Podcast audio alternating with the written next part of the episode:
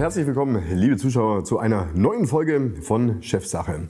Ja, aktuell hat man ja irgendwie den Eindruck, dass alles abwärts geht. Umso wichtiger ist es, den Blick nach vorne zu werfen und Wege aus der Krise zu finden. Und genau unter diesem Motto steht das diesjährige Bodensee Business Forum, welches am 20. September gleich schon mal ankreuzen im Kalender in Friedrichshafen im Graf Zeppelin Haus veranstaltet wird. Schwäbisch Media richtet diese Veranstaltung aus und der Projektleiter, der sozusagen alle Fäden in der Hand hat, der ist jetzt bei mir im Studio. Ich begrüße ganz herzlich herzlich im Chefsache-Studio Dr. Hendrik Groth, Editor at Large bei Schwäbisch Media. Freut mich sehr, dass Sie hier sind.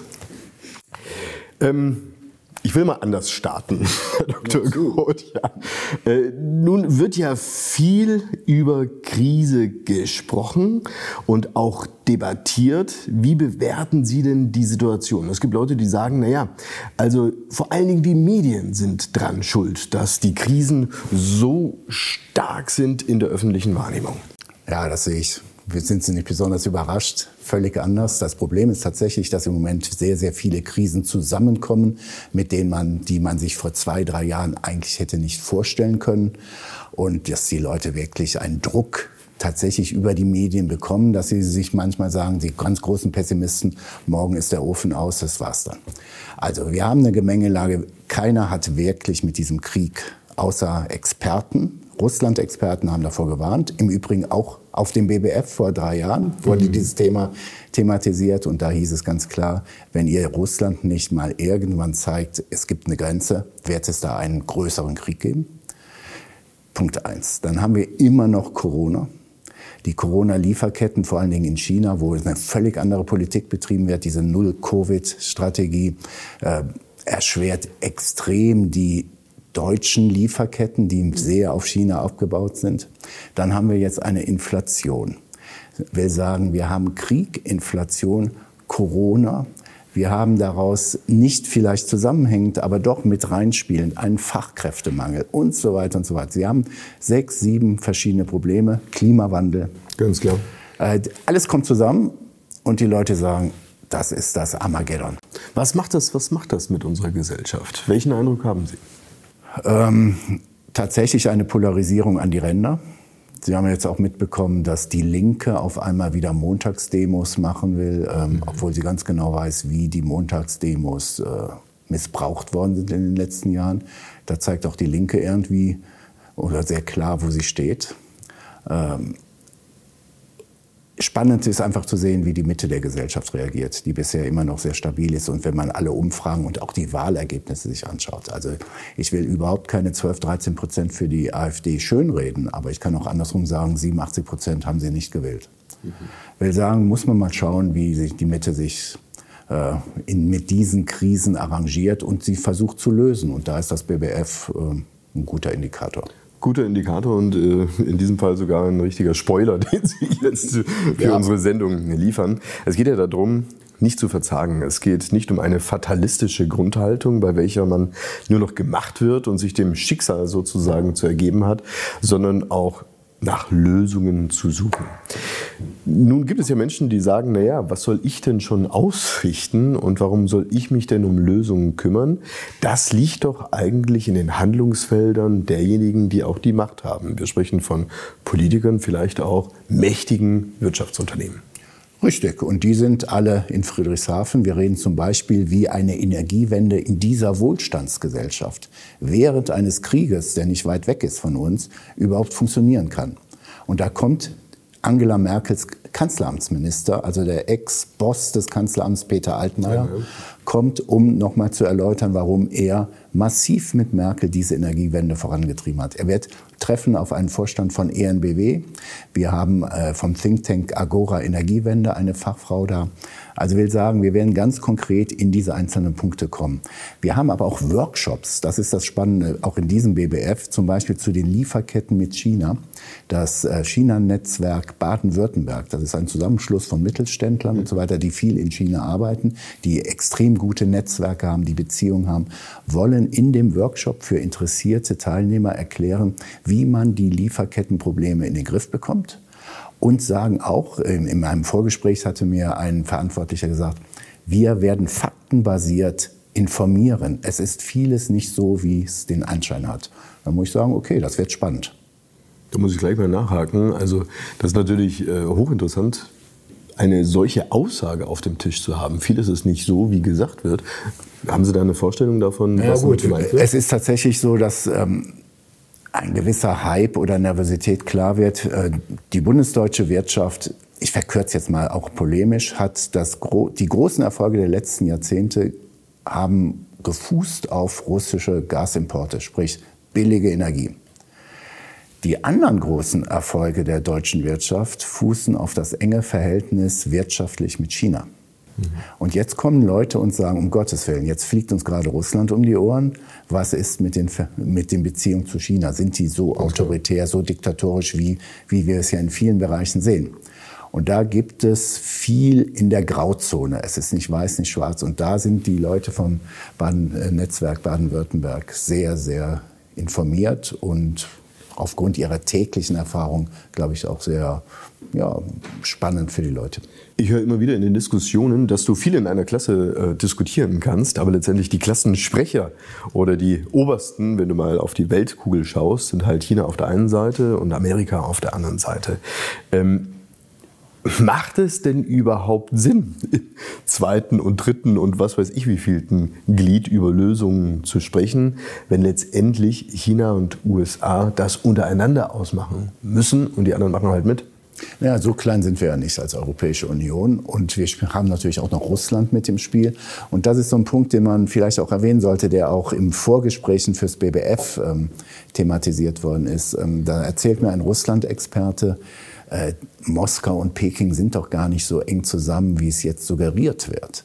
Es gibt zum Beispiel die Akademie der Wissenschaft, der chinesische Akademie der Wissenschaft hat derzeit die Zusammenarbeit mit der russischen eingestellt. Also es ist nicht der Block, der so da ist. Ähm, es gibt andere Leute, die sagen, ähm, Klar ist auf lange Sicht China deutlich stärker als Russland. Wenn Putin nicht aufpasst, wird er zu einem Vasall der Chinesen. Das sind alles Stichworte, wo die Leute ganz schnell in Wallung geraten.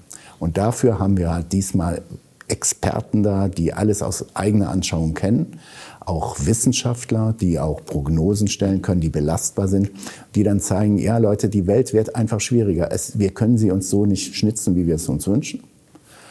Aber es ist immer etwas anders, als es sich für den einen oder anderen darstellt. Die Wahrheit ist in der Regel nicht immer einfach und die Lösung so ebenso. Und das ist der Punkt. Wir haben in allen Bereichen, die wir dann auch auf dem BBF debattieren, es gibt nicht die ganz einfache Lösung.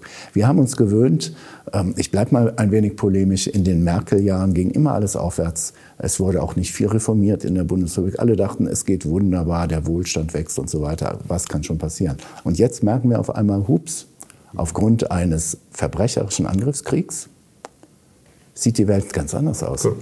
Und es wird aber, auch das ist ganz wichtig zu sagen, wir glauben in Deutschland alle, Russland sei isoliert. Das stimmt nicht. In Afrika, Südamerika und auch in Asien ist Russland nicht isoliert.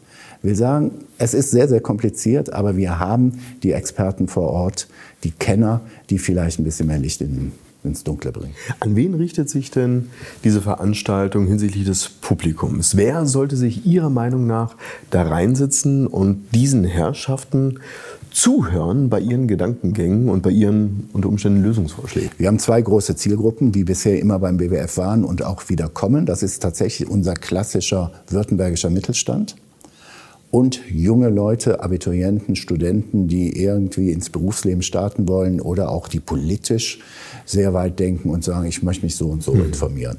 Das klappt ziemlich gut. Wir hatten vor zwei Jahren auch ja, die Debatte zwischen Fridays for Futures mit den Rolls-Royce Motorenbauern und so mhm. weiter. Wir bringen Leute zusammen, die nicht zwingend miteinander so im normalen miteinander sprechen, die sich zwar kennen, aber wie auch immer. Äh, und darauf bauen wir es auch auf. Wir haben also in diesen Workshops sehr viel für Mittelständler auch so ein paar Tipps. Wir haben einen, einen Coaching-Workshop von mhm. einem Start-up, das heißt uh, Thank God It's Monday. Und die wollen wirklich zeigen, hier Leute, ihr müsst eure Mitarbeiter besser motivieren, dass sie richtig Bock haben, am Montag ins Büro zu kommen.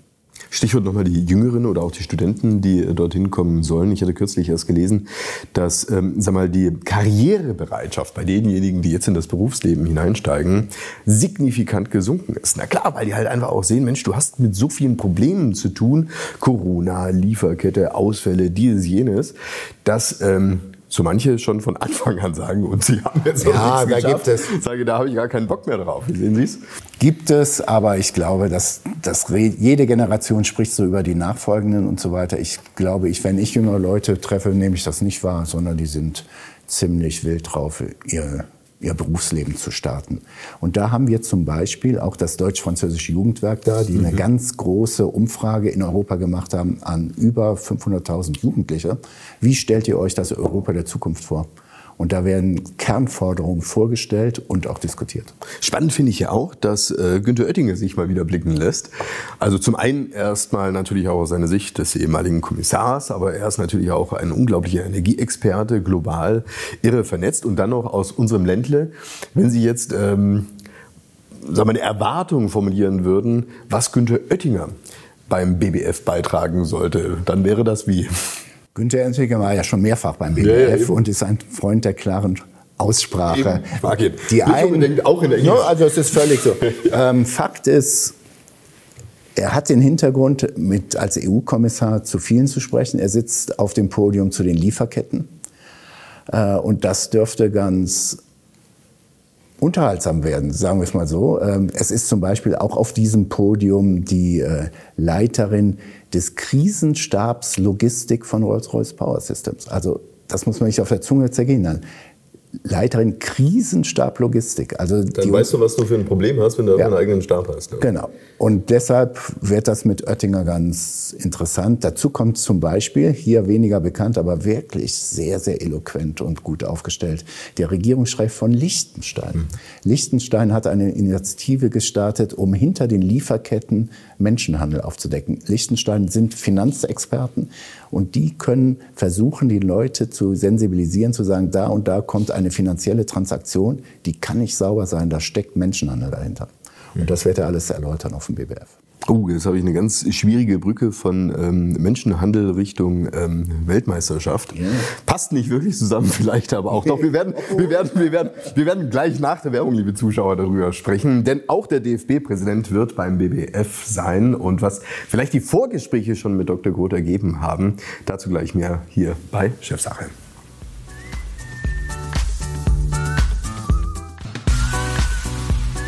Und damit herzlich willkommen zurück, liebe Zuschauer bei Chefsache. Wenn Sie sich für Politik und Wirtschaft interessieren und wenn Sie aus Baden-Württemberg kommen, dann sollten Sie sich unbedingt eine Veranstaltung in Ihrem Kalender markieren. Und zwar sprechen wir hier über das Bodensee Business Forum, welches am 20. September im Graf Zeppelin Haus in Friedrichshafen stattfindet. Bei mir sitzt der Editor at Large der Schwäbischen Zeitung, Dr. Hendrik Roth. Er ist derjenige, der das BBF, wie wir kurz sagen, mit organisiert und die Strippen im Hintergrund äh, in den Händen hält.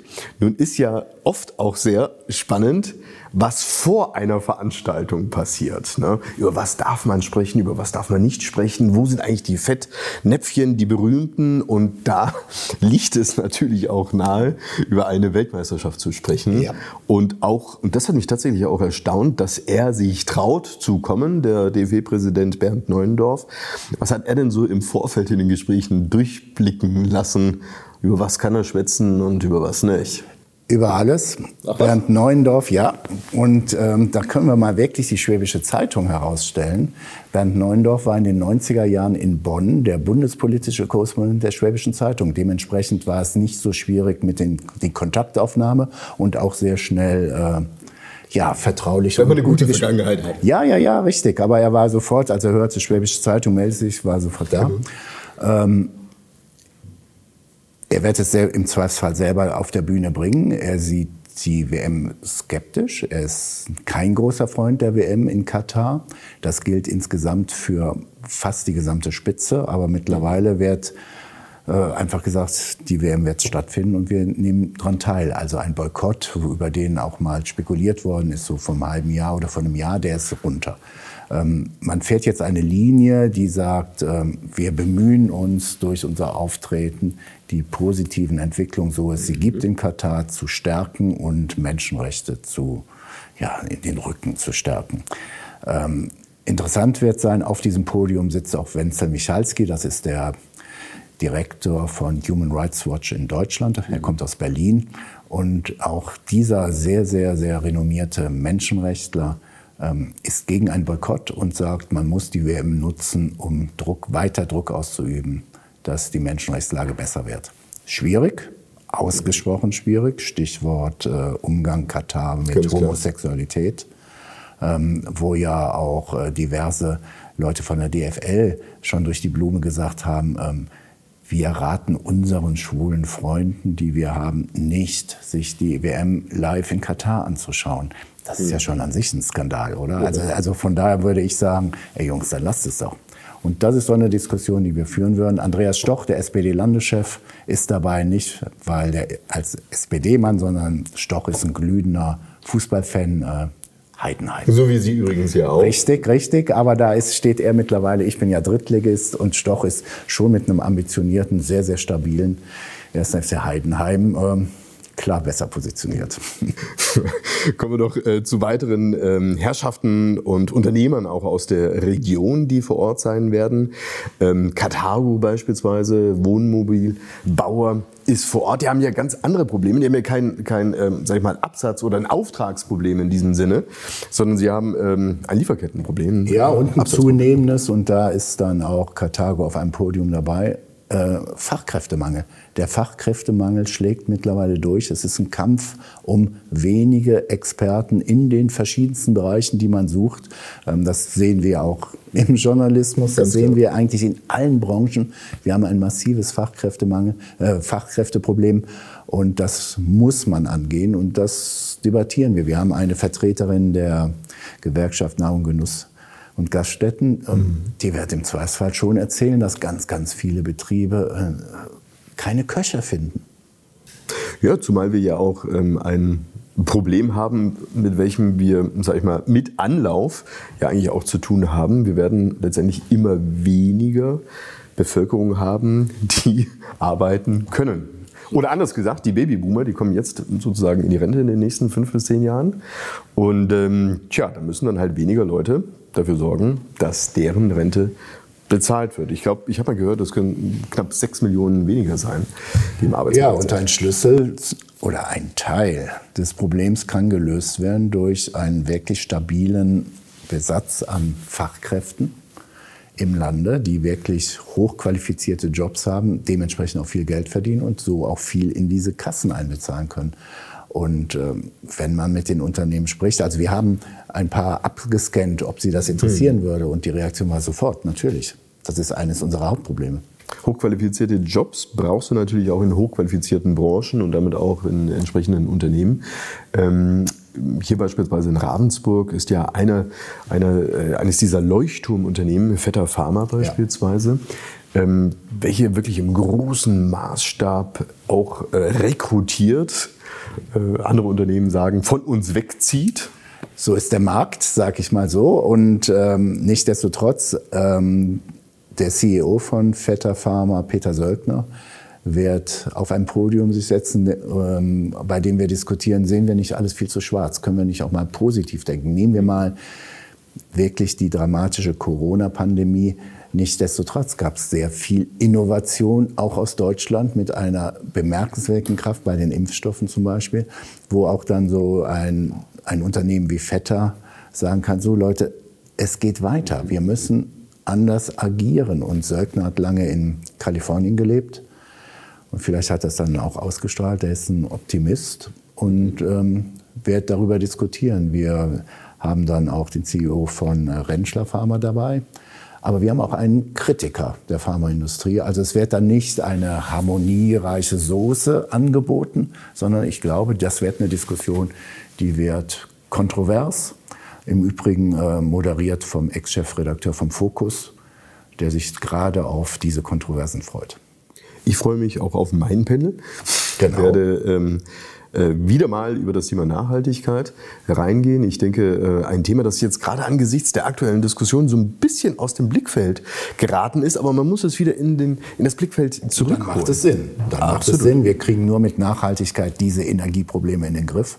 Vielleicht ist es auch eine der ganz, ganz großen Lösungen, dass man sich wirklich überlegt, wie produzieren wir, wie können wir vernünftig recyceln.